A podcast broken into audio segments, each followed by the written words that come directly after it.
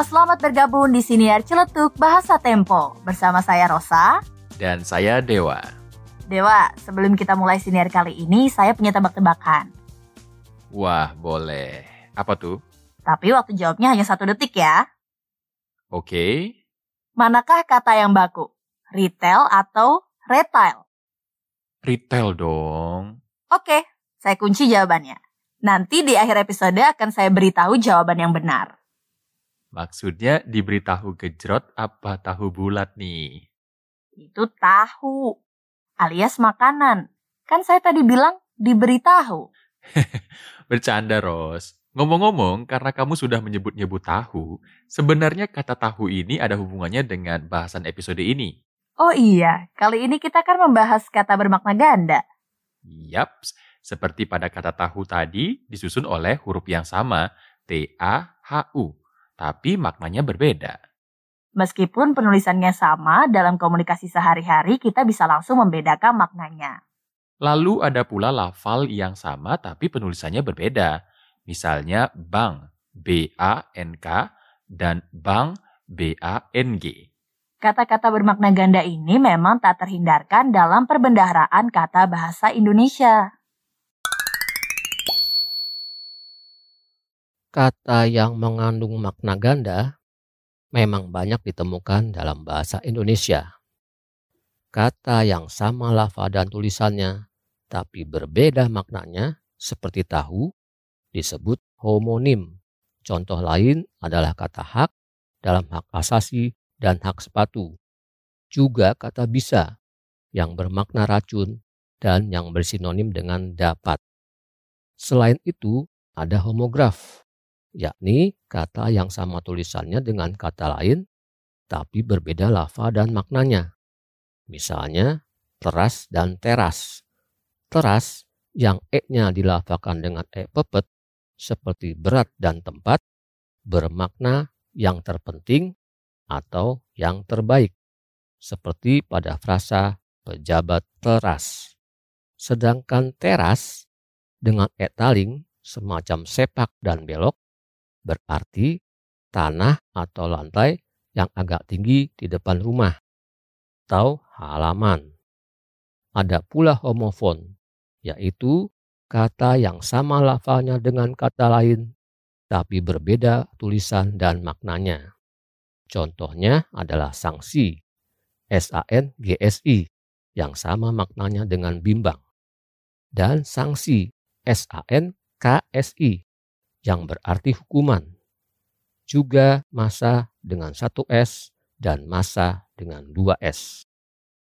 Pada kata turunan pun, homonim dapat kita temukan. Mengurus misalnya, bisa turunan dari kata urus, dapat pula bentukan dari urus.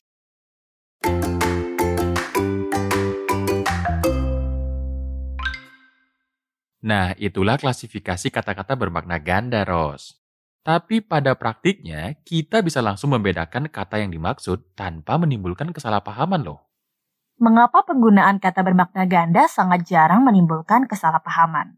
Pak UU punya jawabannya. Kita ambil saja contoh kata mengurus tadi. Bagaimana kita bisa tahu mengurus itu turunan dari urus atau kurus? Kontekslah yang membantu kita. Mengurus dalam kalimat tubuhnya mengurus tentu turunan dari kurus. Mengurus di situ berarti menjadi kurus. Sedangkan mengurus dalam dia rajin mengurus tubuhnya pasti bentukan dari urus. Mengurus di situ sama artinya dengan merawat.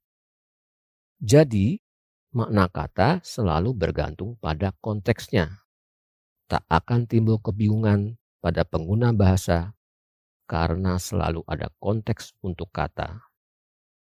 Kata kepala dalam kalimat kepala saya mau pecah rasanya berarti bagian tubuh di atas leher. Sedangkan kepala dalam kalimat dia menjadi kepala kelompok hitam bermakna pemimpin atau ketua. Dengan konteks kita juga dapat membedakan makna mencuri bola di pasar swalayan dengan mencuri bola dalam pertandingan sepak bola. Begitulah konteks membantu kita mengenali makna denotasi dan makna konotasi. Dia memelihara beberapa ekor kambing hitam bermakna denotasi karena yang dia pelihara memang hewan kambing. Sedangkan kambing hitam bermakna konotasi dalam kalimat dia dijadikan kambing hitam. Karena berarti orang yang dijadikan tumpuan kesalahan.